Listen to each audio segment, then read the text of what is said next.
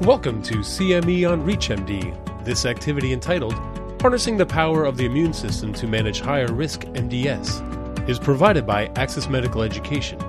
Prior to beginning the activity, please be sure to review the faculty and commercial support disclosure statements as well as the learning objectives. Hello, and welcome to this educational activity titled Harnessing the Power of the Immune System to Manage Higher Risk MDS. I'm Dr. Andrew Brunner, and I'm an assistant professor at Massachusetts General Hospital Cancer Center and at Harvard Medical School here in Boston, Massachusetts. First, a disclaimer and disclosure indicating that we may be discussing the off label use of approved agents, as well as discussing the use of agents that are in clinical development. And here are my financial disclosures.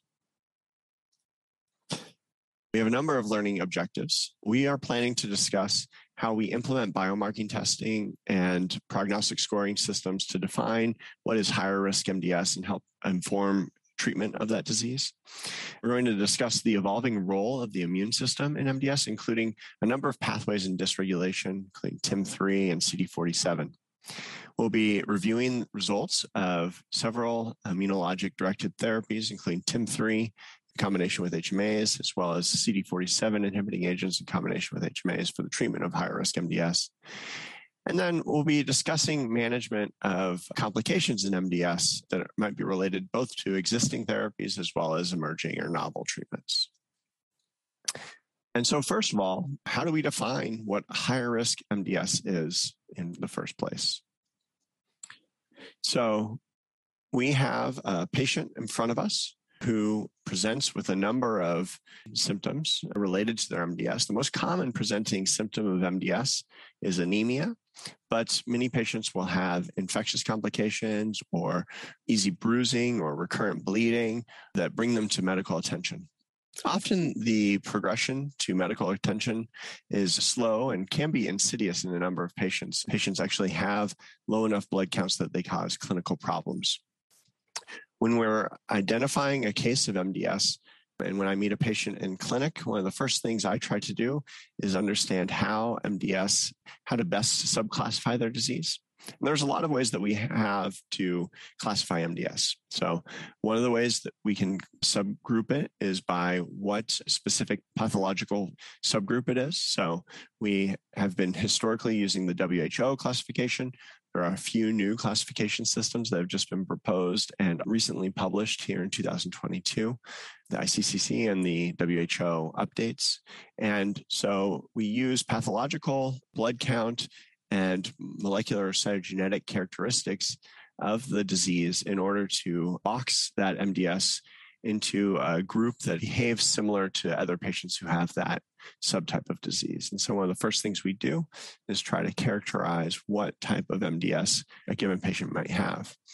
Beyond simply morphologic assessment and assessing a patient by the pathology, we also try to characterize disease according to what's going to happen to that patient. And so anytime somebody comes to clinic with a possible new MDS, you know, we'll do lab work to identify the type and depth of their cytopenias. It involves a CBC and differential. We do a full karyotype uh, of patients, and we get a bone marrow core and aspirate. And we also do a broad panel of molecular diagnostics. And molecular testing is increasingly important in both the classification of MDS, the diagnosis of MDS, as well as the risk stratification. Now, recently, we have really relied upon the IPSS R to best classify patients uh, as far as their disease risk, meaning what's going to happen to them after the diagnosis and what is the likeliness that we'll need to intervene. Um, but there are a lot of other tools that we have used um, that I use in practice, uh, depending on the scenario. So for lower risk patients, I might try to further classify them. There's a low risk prognostic scoring system. The WPSS is a nice scoring system that has prognostic information across uh, the history of disease. Um, and recently published was the IPSS molecular that incorporates uh, many of the same risk factors that are used in the IPSS-R, but also uses molecular profile of that MDS to better characterize what is likely to happen to that patient. And so here is the IPSS-R and how each variable in that scoring system is weighted we score, prognosticate based on generally three things how low the blood counts are. So, this uses hemoglobin, platelets, and neutrophil count to try to add a certain amount of risk. You can imagine people who have lower blood counts have an increased amount of risk. People whose blood counts are more stable may not have as much risk. It uses blast percentage in the bone marrow. And so, similarly, a higher percentage of blasts makes sense that they would be at higher risk of progressing to leukemia or having a complication of disease and having a low or normal blast count is lower risk of those endpoints.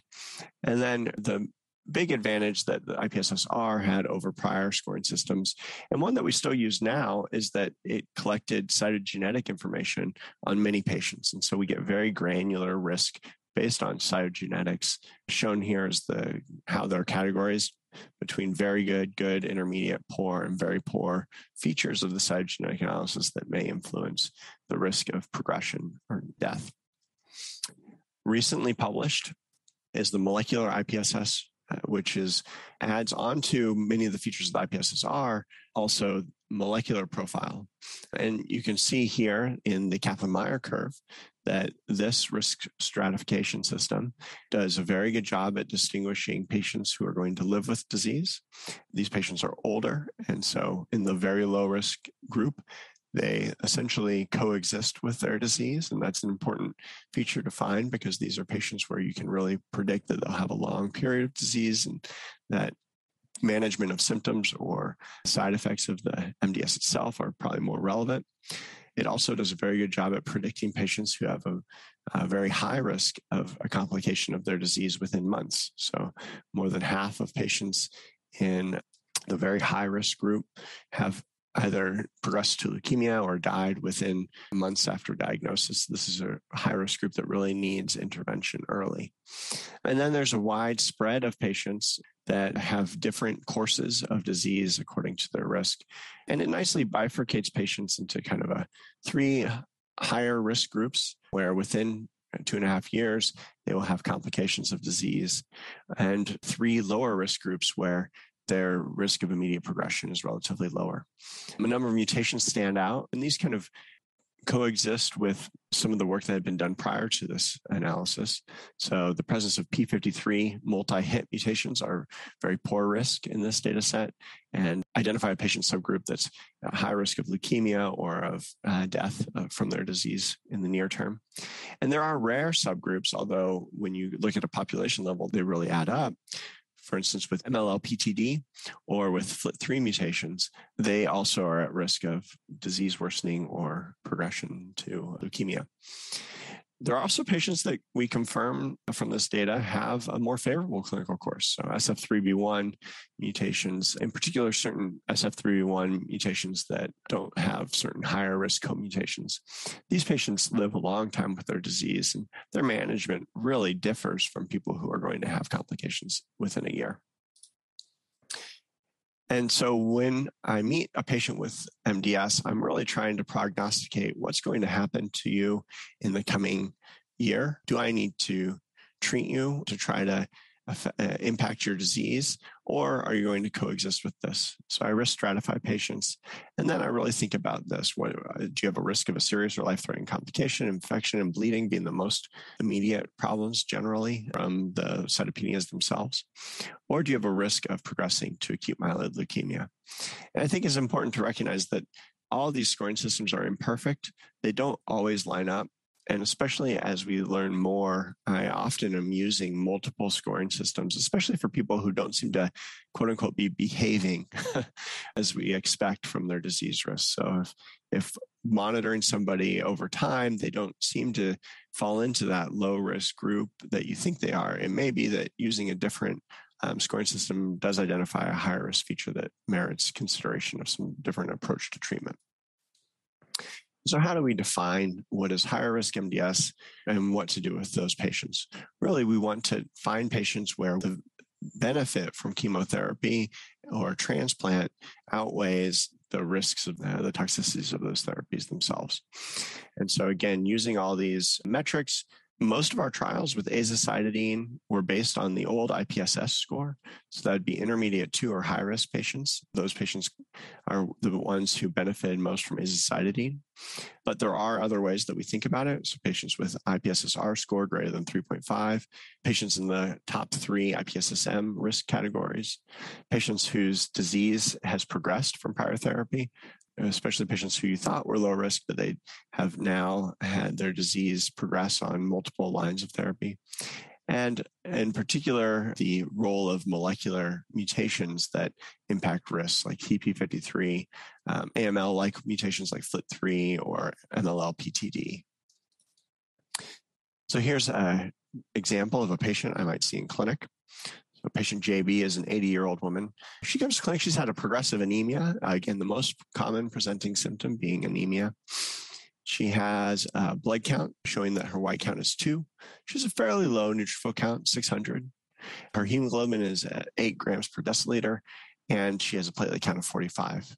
And so, if you look at her blood counts, the most immediate, potentially symptomatic blood count is probably her hemoglobin. But you do have to consider if her platelets are further dropping, does she have a bleeding diathesis that you haven't explored yet? She may have some shortness of breath that brings her in. Prompt a bone marrow biopsy. She has a hypercellular marrow. There are 12% CD34 positive blasts, no ring sideroblasts. And on her cytogenetic analysis, she has 46XX with a DEL7Q identified. So if you look at her molecular studies, she had a panel tested at baseline, and she has mutations identified in BCOR, CBL, and U2AF1. Now, I think it is important to think about panel based testing, for instance, in this uh, scenario, um, especially as it impacts prognosis and with these new scoring metrics that involve um, a number of mutations in assessing the risk. Um, you'll notice that BCOR, CBL, and U2AF1, at least right now, do not have an approved therapeutic target, um, even though they uh, there are some that are in uh, clinical trials to try to target these. Um, the main benefit of getting this mutation profile is to allow you to get better understanding of her disease risk. And indeed, by incorporating these mutations into her risk profile, you can estimate that she has very high risk MDS, that uh, within a year, her risk of progression to leukemia or of dying of some complication of her MDS is, is quite high, and that you'd want to start some form of treatment for her.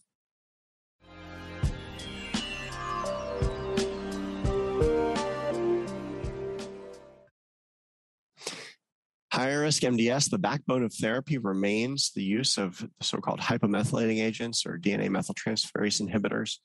The AZA 001 trial built upon an older CALGB study that showed that azacitidine has a survival benefit compared to conventional care. Patients could receive either transfusion support, AML like chemotherapy, or low dose cytarabine in the AZA 001 arm. And there was a survival benefit in that trial that has yet to be improved upon in phase three clinical trials in MDS. And so azacitidine and to another degree decitabine remain our standards of care in MDS and a lot of effort has been ongoing to try to identify ways to improve upon the therapy that they offer. Although they remain our standard backbone therapies and they do provide a survival benefit compared to patients who don't receive hypomethylating agents, it is also true that they are imperfect therapies. This is a nice analysis looking at the five year survival of patients who start on either azacitidine or decitabine in the US population, so population based registry analysis. And it showed that by five years, under 5% of people are alive. And so, even though we institute these therapies for our patients, we really have to move the marker to a higher point because the reality is that this five year survival is worse than many other cancers, and uh, we have yet to really improve upon it. So, how can we? Well, we have known for some time that transplant, allogeneic transplant, seems to be uh, a potential therapy for many patients with MDS, especially as we learn how to more safely administer transplant to patients who are older. Median age of patients with MDS is in their 70s. And so being able to extend uh, transplant to select patients who are older um, really has a big impact in our thinking about MDS and high risk MDS in particular. There have been some nice studies recently showing that patients who undergo transplant going to transplant early, so early referral to transplant within the first several months after high risk MDS diagnosis, shown here from the BMT CTN 1102 trial, can be associated with improved survival. Those patients who were able to go with a donor to transplant early on show an early separation and survival curve that persists throughout this study. We also have learned that, that we can extend conditioning regimens more safely to older patients. So shown here is a trial randomizing myeloablative conditioning compared to reduced intensity conditioning in patients with MDS. It showed that the survival is fairly similar, although patients who are receiving a reduced intensity transplant do have a higher rate of cumulative relapse. So how do we further refine use of transplant in MDS patients? And this is particularly relevant to high risk MDS patients? Well, one thing that we can do is we can understand how mutation profiles influence transplant outcomes. So, shown here is a nice study. This also utilized CIBMTR data set to evaluate how pre-transplant mutation profile impacts post-transplant outcomes. One of the things that we find here that we also see in the upfront diagnosis is that patients with P53 mutations they remain a high risk patient cohort even with transplant that they really need new approaches to treatment. Similarly, there are certain high risk mutations for younger patients that are worth evaluating, again, bringing to light how our understanding of the clonal profile of MDS plays an increasing role in how we tailor therapy down the line, and also identifies patients who really need new treatments at diagnosis with transplant and perhaps even after transplant. We're getting hints, I guess, at how to improve upon transplant or how to identify even high risk patients that may benefit more. One of those things is if we are going to use a reduced intensity conditioning regimen, we just saw that those patients have a higher rate of post transplant relapse. And can we do something to improve their disease control pre transplant in order to try to yield a better post transplant outcome? And so shown here is a nice analysis of that, that same study that randomized patients to reduced intensity versus myeloablative conditioning. It showed that patients who have myeloablative conditioning, their pre-transplant molecular burden doesn't seem to matter as much um, in predicting post-transplant relapse. However, for patients who received a reduced intensity conditioning regimen, which again are the majority of patients who undergo transplant with MDS, most patients are older and so, uh, if you're going to consider a transplant, many of them would be better candidates or maybe only be candidates for reduced intensity regimens. Those patients who have a higher disease burden pre transplant really do have a higher rate of relapse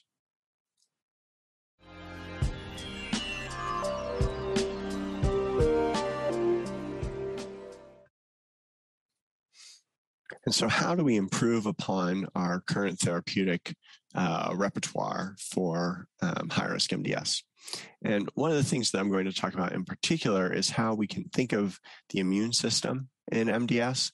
Um, transplant, we spent some time on because it is one of the ways in which we most manipulate the immune system. It's our original immunotherapy.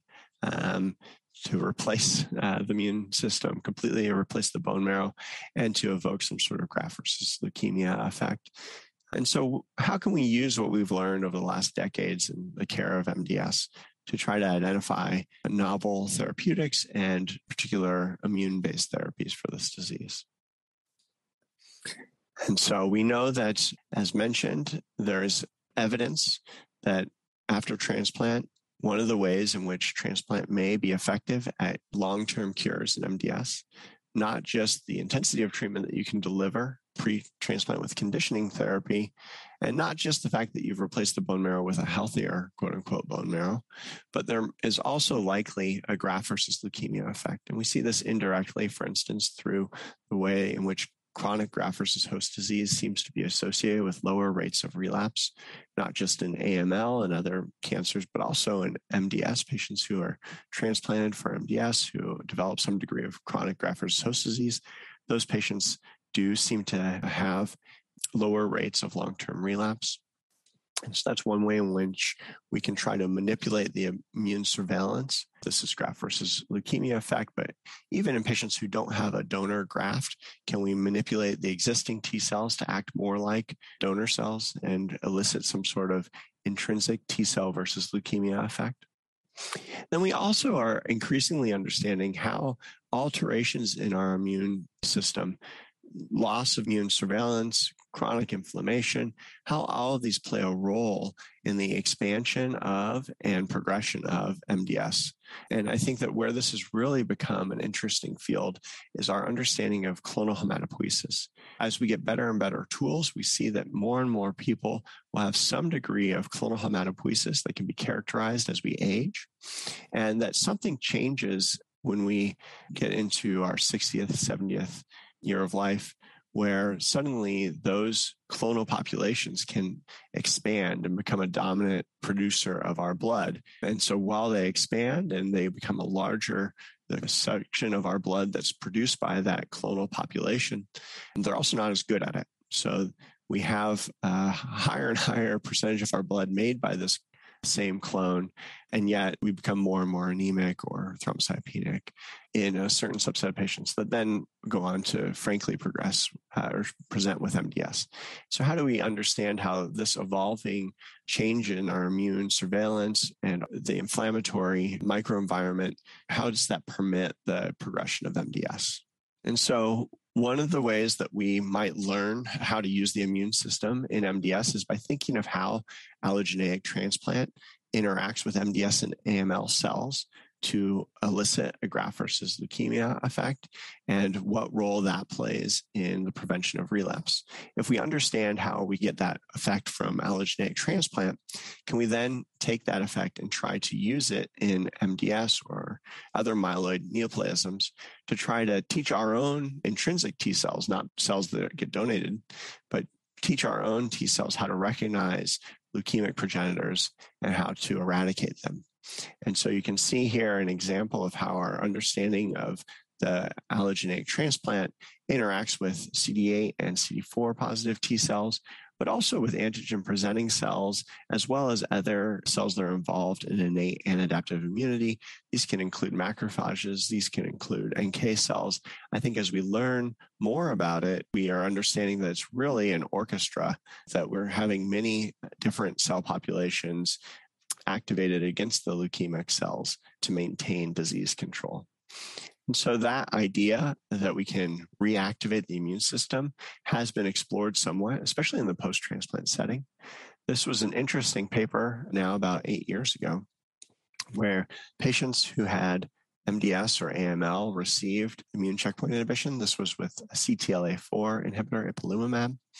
And uh, number of patients had responses. Perhaps some of the most interesting, though, were a number of patients with AML or MDS who had relapse in the skin or extramedullary disease.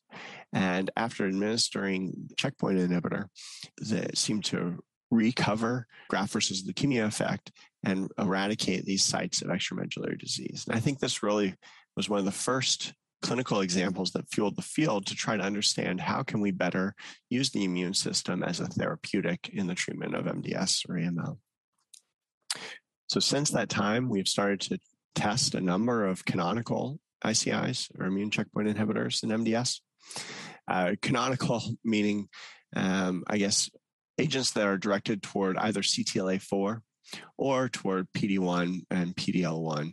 Uh, you, you know, these were some of the earlier discovered targets in solid tumors. Uh, a lot of our uh, experience in MDS or AML or other blood cancers with the use of immune checkpoint inhibitors really came out of the solid tumor experience um, and trying to recapitulate that in uh, hematologic malignancies. Here's an example of a randomized trial. And I think that this kind of illustrates one of the difficulties that we have with directly incorporating some of the discoveries that have been found in solid tumors. So you can see that there was no significant difference between these two arms. One of these arms was azacitidine with durvalumab added to it, and the other was azacitidine alone. And so the overall response rate was not significantly different. You can see that there's a numerically higher number of patients who responded in the combination arm. But those responses are really driven by an increase in the number of patients who had a marrow CR. And I think this illustrates how challenging it is for us to characterize our responses in MDS into meaningful responses. So a marrow CR means that you had increased blasts typically, and that they have decreased by at least half to less than 5%. But it doesn't have any necessary linking to the improvement in blood counts as well. And so it's challenging because it's hard to know are these patients benefited by the use of this therapy combination? If you look at the marrow CR rate, if they have suppression of their blasts, does that translate into anything meaningful? one of the ways to assess it is really by looking at survival, seeing that there was no real difference between overall survival or progression free survival. So even though there may be some variability in response, again, not significant in this study, having an early randomized study that looks at the combination with a checkpoint inhibitor compared to azacitidine alone really helps to flesh out what we would expect with these agents. I think another challenge with immune checkpoint inhibitors and MDS is shown here. In this study, atezolizumab was added to azacitidine. This was a frontline study, and it was on the same premise of looking at whether we could not just give azacitidine, but also somehow stimulate the immune system to better control disease long term. And so, shown here are several cohorts of patients and their treatment history. A high number of patients had either toxicity from the combination, and so had to come off of treatment with atezolizumab relatively early in the course, or patients who had early deaths and kind of prohibiting the full administration of drug. And so from these studies, I think what we've learned is that we, we can't simply directly translate discoveries that might be found in solid tumors or other cancers directly into our treatment paradigm of MDS, that we need to be a little bit more thoughtful of how the disease interacts with the immune system and also what toxicity profiles our patients with MDS, again, mostly in their 70s, are able to tolerate. I think at the same time, we've learned that as we age, we have a, a number of changes in our immune system that coexist even just with aging itself. So you don't need to develop a blood cancer to see a number of alterations your inflammatory profile. We see changes in TNF alpha, IL 1 levels in patients. And I think that increasingly we've understood how our this inflammatory microenvironment may actually permit expansion of mutated clones in our bone marrow and may play a role in the direct pathogenesis of MDS, if not in facilitating ongoing clonal expansion over time.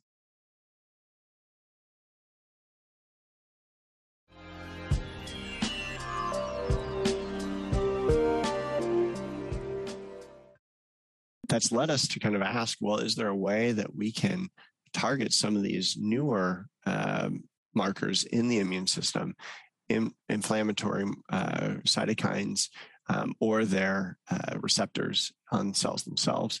And can we uh, inhibit those uh, as a way of targeting both the microenvironment and possibly the MDS uh, blasts themselves?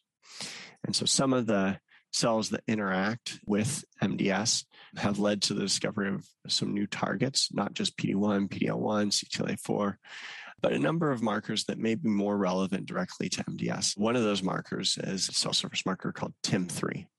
Now, TIM3 is normally part of a natural feedback loop. When a T cell recognizes a tumor cell and kills it, as more tumor cells die, they release a number of ligands that interact with TIM3, phosphatidylserine, galectin 9, and those result in a suppressive phenotype in the T cells. So basically, kind of telling the T cells your job here is done, you've killed the tumor cell. And what we have recently discovered is that TIM3 or T cell immunoglobulin domain and mucin domain 3 appears to be expressed on a number of our immune cells. It's also aberrantly expressed on leukemic progenitors. And this aberrant expression may be a target that we can utilize in MDS. And so shown here is a nice little diagram of TIM3 on the surface of a T cell. So again, it interacts with a dying tumor cell. And one of the ways in which it plays a role is when a tumor cell is dying, it binds to galectin 9 or phosphatidylserine, and then that increases this exhaustion phenotype in the T cells to downregulate the T cell response. So if you inhibit that interaction, could you actually improve immune surveillance of leukemic progenitors or other tumor cells and improve upon their treatment? So there's some evidence that perhaps TIM3 plays a role in immune escape through that mechanism. Here's a study looking at patients who are relapsed after transplant. So again, in transplant, you've got donor T cells that are thought to have some role in identifying any residual leukemic progenitors or MDS progenitors, surveilling for those, and, and then eradicating them with a graft versus leukemic effect. In patients who relapse after transplant, it's been uh, noted that they seem to have an increase in PD1 and TIM3 expression on the donor T cells. So, while not conclusive evidence, it is suggestive that there is some degree of immune escape that plays a role in relapse after transplant, that you lose whatever graft versus leukemia effect may be there. I think another aspect of TIM3, not just this role that it plays on T cells, makes it an interesting molecule is that it also appears to be expressed on the leukemic progenitors themselves. There's some data to suggest that TIM3 may actually even be able to help us distinguish between a leukemic progenitor, a leukemic stem cell, and distinguish that from a otherwise healthy hematopoietic progenitor. That there's this expression of TIM3 on the cell surface that may be a marker to distinguish the two and may also play some role in these cells and the leukemic progenitor progression. So shown here is an interesting study. This is a CML model, but there was also another other models where you see progression from chronic to accelerated to blast phase disease. And during that progression from chronic to accelerated to blast phase disease, you see an increase in the percentage of stem cells that have TIM3. So is TIM3 signaling somehow important in that progression state?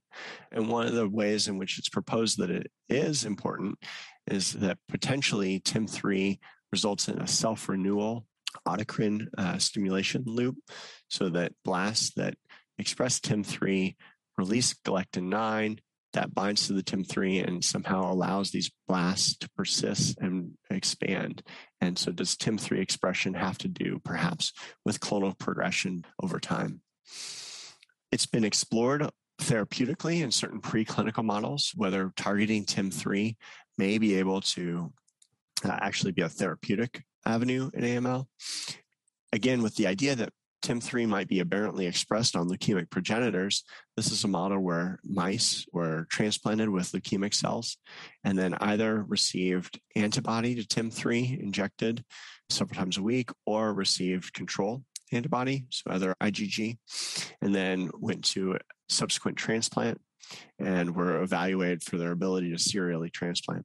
What it found is that giving IgG alone did not seem to have any effect on the ability to serially transplant these mice.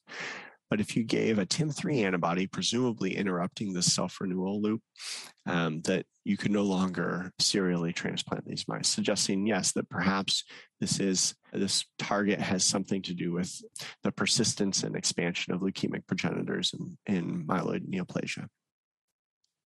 Now we'll, we'll pause here and show a brief video clip illustrating the mechanism of action of the TIM3 pathway and this novel immunologic myeloid target therapy.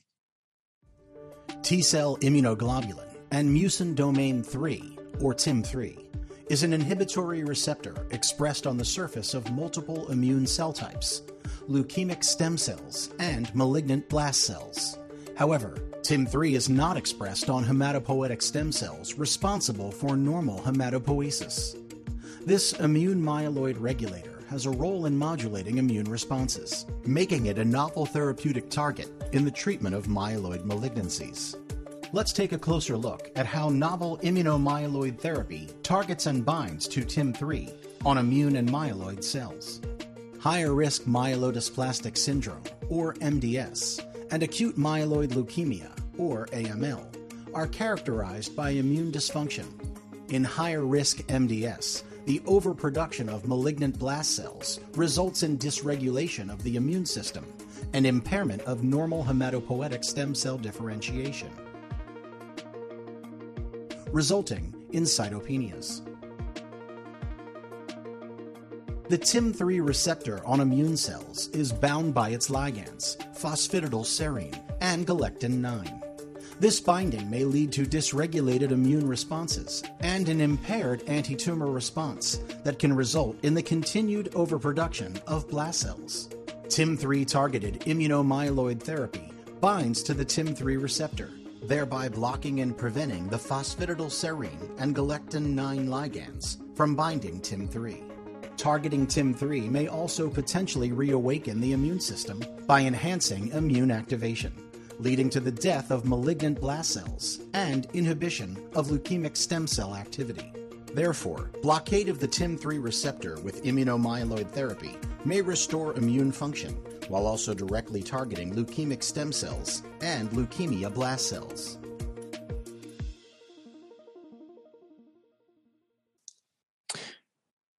I was involved in a study along with a number of other investigators looking at uh, TIM3 antibody, so sabatolimab, and combining it with hypomethylating agents in MDS and AML. This was a study that was looking at uh, patients who had very high risk or high risk MDS, as well as patients with newly diagnosed AML. And they were treated with decitabine or azacitidine combined with escalating doses of the antibody sabatolimab. I was administered uh, an escalating doses on day 8 or 22 of a 28 day treatment cycle. And really, the initial goal was just to see could we safely combine these two agents and to get a sense of maybe signals about uh, how it influences responses. In the study, we were able to combine the two agents and we could manage adverse events as they arose. Shown here are the most commonly occurring adverse events in the study. So, predominant adverse events, again, this was in combination with azacitidine or decitabine, really were thrombocytopenia, neutropenia, anemia, and febrile neutropenia. I think it's always hard in combinations to know what impact the second agent has on the overall profile but I think it's encouraging that there was a very low rate of dose modification of sabatolimab. Only one out of 101 patients had a dose reduction. And there were a number of patients who had dose interruptions, so a delay of a week or more due to some toxicity, but no patients really discontinued therapy with MDS, and only three of the AML patients actually discontinued treatment due to an AE. So, while those are indirect measures, I think it does show that we can administer these two together and that patients can stay on them for a long time. There was one patient who had neutropenic colitis that was suspected to possibly be related to study treatment. No other deaths were attributed to uh, treatment in this. And Again, there was only one DLT in AML, no, none in the MDS cohort of this study. If we look at the response rates, so the kind of the first metric you're going to get out of any study is um, the response to therapy. Shown here is the overall response rate across the MDS patients of 57%, so 29 out of 51 patients. Uh, about 20% of those with uh, remission, another 24% with marrow CR, half of those patients having hematologic improvement, 4% with PR, and 10% with stable disease, but with hematologic improvement. We looked at some of the higher risk mutation subgroups within this uh, cohort. You know, relatively small studies, so hard to lump a lot of patients together just yet. But of those patients with P53 mutations or patients who had a high risk ELN mutation uh, with MDS, uh, these patients did not seem to have variation in their chances of response compared to the overall cohort.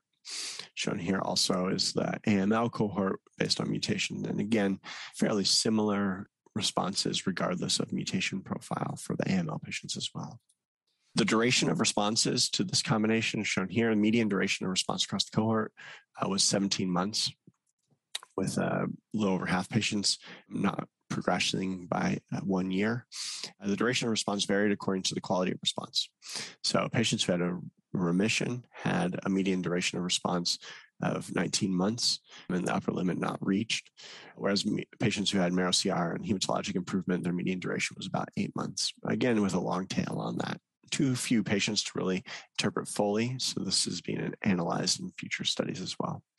I think interesting finding that will need to be followed up is whether patients who instance who had TP53 mutations or ELN high risk mutation, they had also long durations of responses, the P53 21 months and ELN high risk 16 months. So if that really does hold true, it perhaps uh, suggests areas of further evaluation um, in this combination. Independently, we've looked at what happens to these patients who receive sabatolimab and then go on to transplant. Uh, it's a relatively small cohort, but one of the things you might worry about in patients who are receiving any immune directed therapy is do they have toxicity after transplant when we're manipulating the immune system? Antibody therapies linger, and so you do want to take into account whether that has any impact. So we identified patients who had been on this trial for any indication. so relapsed refractory AML, unfit de novo AML, higher, very high risk MDS, CMML, who had received sabatolimab in combination and then gone on to transplant. And we found that many of the patients, they, they were older, median age 67 up to 77 being transplanted. The largest group of the cohort had MDS, but enriched for high risk features, which is what you would expect from the way the trial enrolled. And a third of them had a CR, but many patients proceeded to transplant with less than CR responses to the sabatolimab plus HMA regimen that they received. As expected, most patients had reduced intensity conditioning, again, that being associated with we worry about higher risk of relapse in high risk subject cohorts, and most were unrelated donor. Here's the mutation profile of the cohorts. It's hard to lump together a group that had uh, like enough mutations to look specifically at one mutation group. We did have six patients each, either with a TP53 mutation or with a RAS pathway mutation. I bring those up because those have been identified previously as groups that have a high rate of relapse after transplant. And so, so while certainly we're not powered to fully evaluate whether the those patients actually do better than might be expected historically, we might at least get some insight into these mutation groups. So GVHD being of paramount concern with any post-transplant regimen that has had prior immune checkpoint inhibition. We saw acute GVHD in 16 out of the patients, but very few with grade three or four acute GVHD, only four. Chronic GVHD requiring immunosuppression occurred in eight patients. They all have not died or relapsed the time of the data cut. Of note, one patient also received a PD1 inhibitor, had some grade two skin GVHD. Here is the survival and relapse free survival curve. And so, with a median follow up of about two years, reasonable outcomes of survival, somewhere around 70% of patients alive, and uh, largely survival mirroring the relapse rate. And so, I think encouraging data that this can be administered. We did not see a clear difference according to RAS mutation. P53, again, hard to assess completely. They, they appeared to do more poorly than P53 wild type patients. So remains a challenging group, but some patients were able to have longer term survival. So sabatolimab is being evaluated across a number of MDS and AML trials, including several randomized studies in phase two and phase three setting that we're looking forward to seeing some of that data reported out. But then also as triplets, um, I think our experience in the doublet setting suggests that you know the profile can be added to others. So it'll be interesting to see whether that uh, remains true for venetoclax combinations or magrolimab combinations that are on the horizon.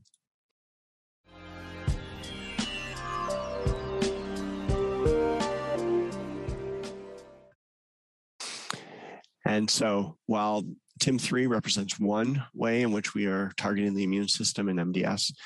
Uh, there are other uh, advanced studies um, looking at other immune targets, and the other major one um, is probably CD47. CD47 is, may play an important role in MDS uh, immune surveillance. We know that in cancer, CD47 indicates don't eat me signal that may be expressed by tumor cells to help them evade macrophage surveillance. This is an important marker on healthy cells as well. Perhaps the most relevant to MDS is that aging red blood cells express CD47, which means that they persist in our circulation longer, but also means that we have to consider CD47 expressing tissues um, when we administer an antibody to this target. And so, if we think about how CD47 may have a role in MDS, tumor cells typically would uh, express CD47 as a way to evade macrophages.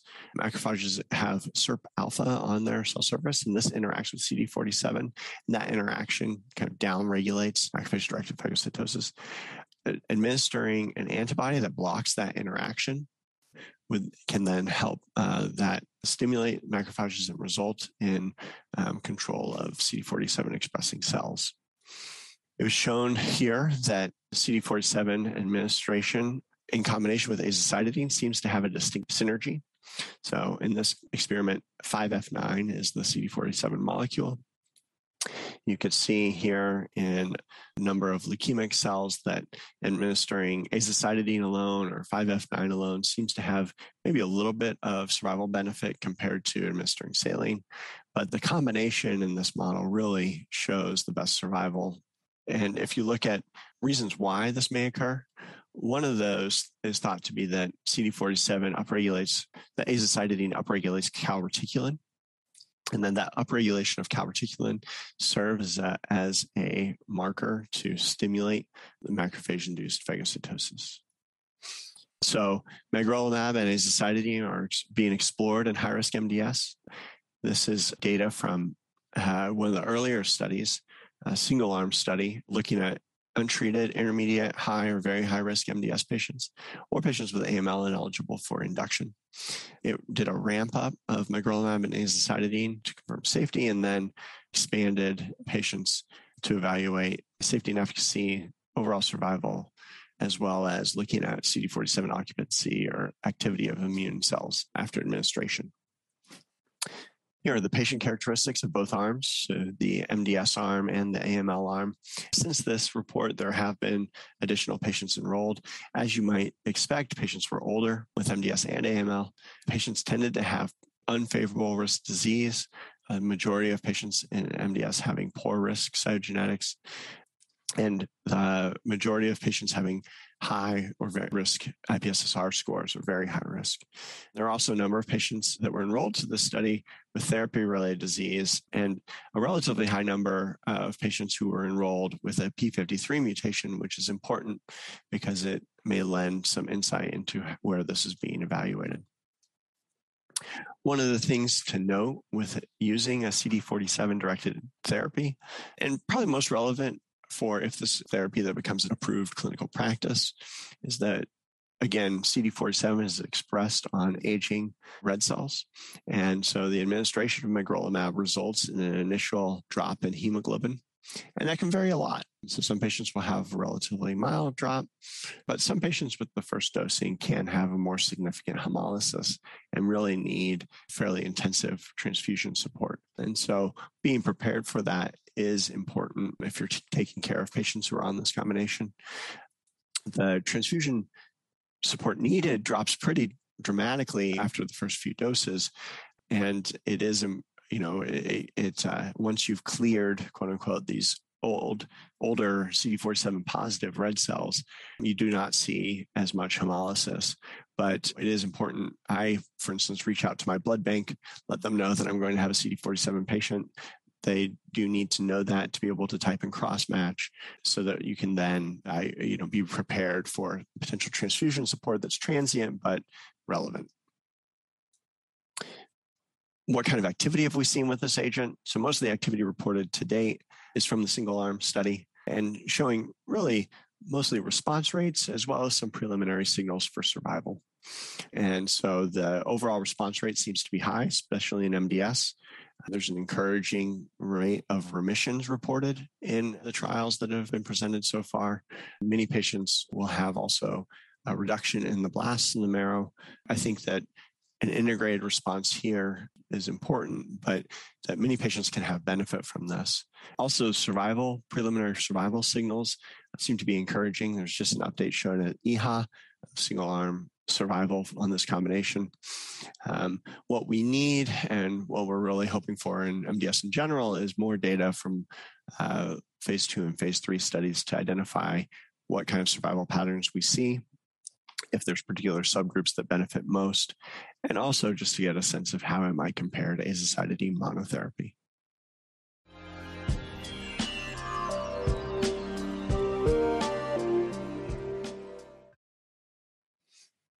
I think that's a good chance to say, uh, to reflect on where we stand in treatment of higher risk MDS.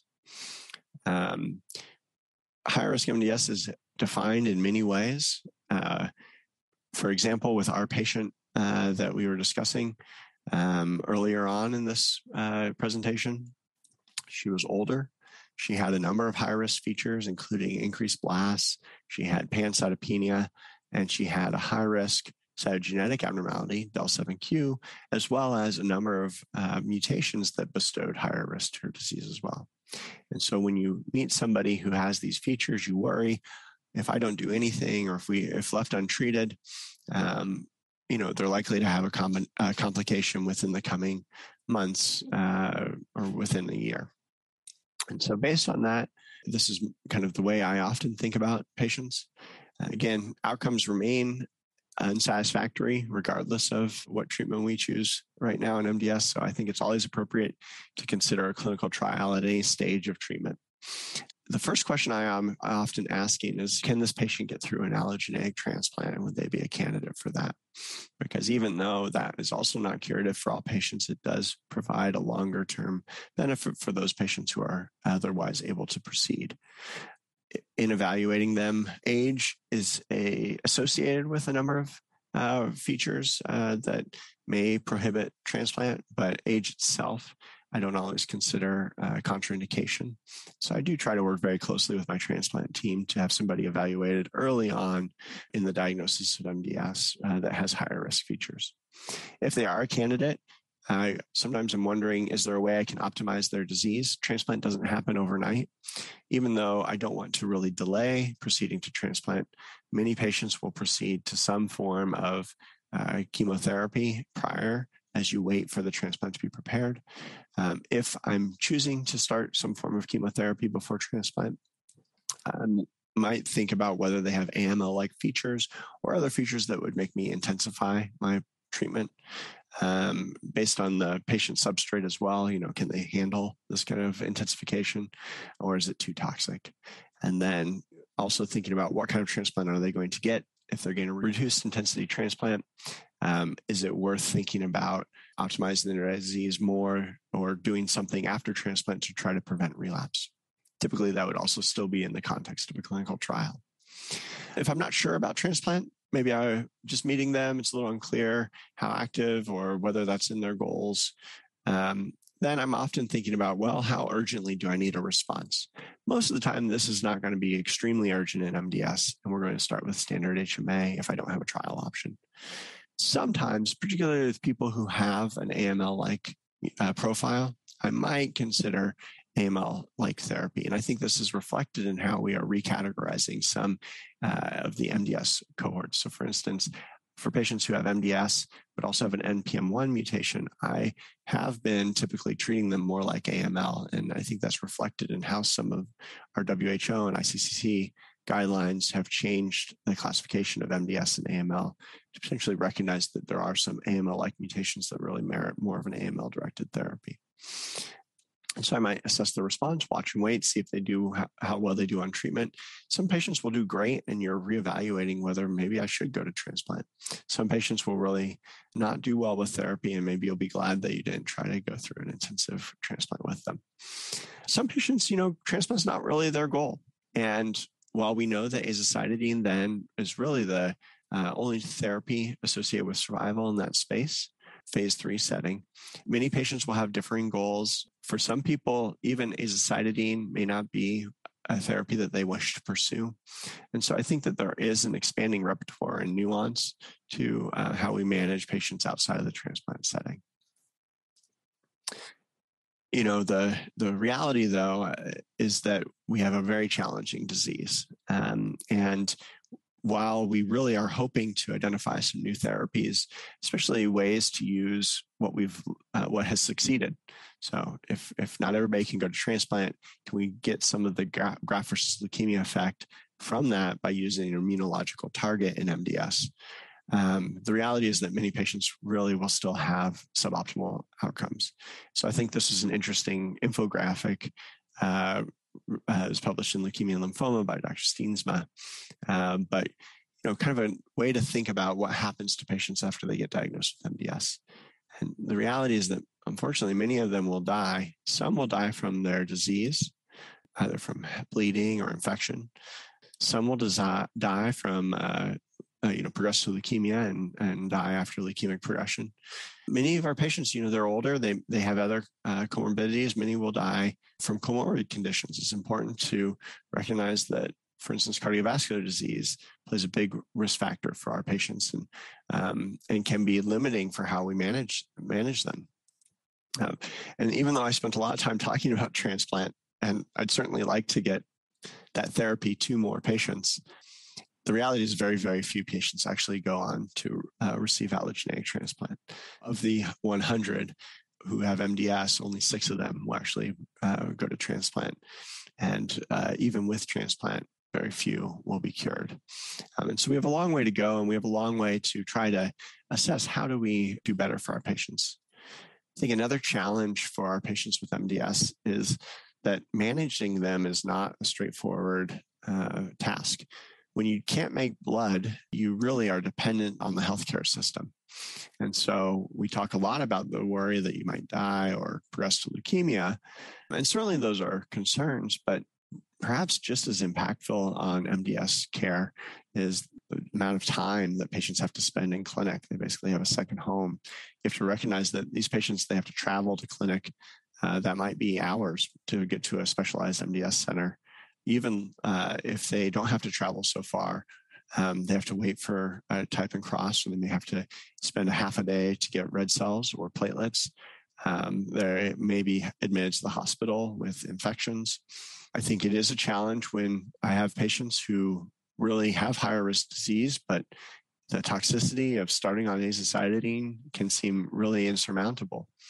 And an area where we're evolving in MDS that other myeloid diseases, as well as other cancers, are a little bit more advanced is through targets and mutation targets. IDH1, IDH2, FLT3, these are some mutations that are seen more often in AML.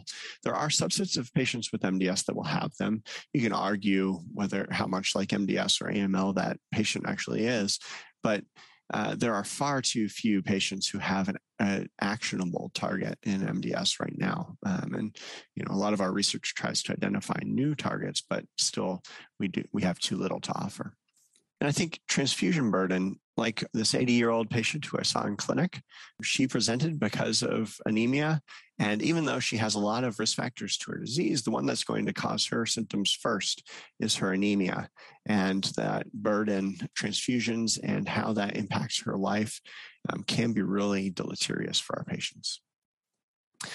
And so, with that, you know, we've talked about a lot of the management of patients with MDS. We've talked about some of the real challenges that patients who have MDS face, not just with the diagnosis, but also with management of symptoms and uh, comorbid conditions that may arise during treatment. The initial evaluation of MDS really is a specialized histopathological, cytogenetic, molecular analysis. And it's really by using all of those elements that we get a predictive uh, risk score. Um, there are many scores available. Each one has strengths and weaknesses. Each one um, is getting more and more refined over time. Uh, you know, the way I think about risk uh, prognostication in MDS is I'm really trying to make sure that I'm not missing high risk feature for a patient and that I'm providing care that aligns with their likely natural history. And so for patients who are going to live with their disease a lot, my main goal is to reduce the impact of uh, complications and to try to keep them doing as much of their uh, routine as possible. But many patients who have higher risk disease, that does pose a more immediate threat to them, uh, with many dying within a year. And really, then uh, modification, so some sort of therapy that modifies the natural history of disease is the uh, treatment that really is mainstay. And I think something that we're learning about, in addition to new targets for MDS, in addition to uh, new combinations of therapy, perhaps borrowed from AML, is that MDS arises in a state of immune dysfunction. And that this may play a role both in the progression of disease as well as may provide targets that we can employ in the treatment of MDS. A big goal would be to try to employ some sort of therapies that can teach our immune system to better control disease for longer. And a number of these alterations are being explored right now. The main drugs that are being used at this time in late stage trials are really those agents that are targeting TIM3 and CD47. So, with that, I'd like to thank you for participating in this activity and uh, appreciate your attention. You have been listening to CME on ReachMD. This activity is provided by Access Medical Education. To receive your free CME credit or to download this activity, go to reachmd.com/cme. Thank you for listening.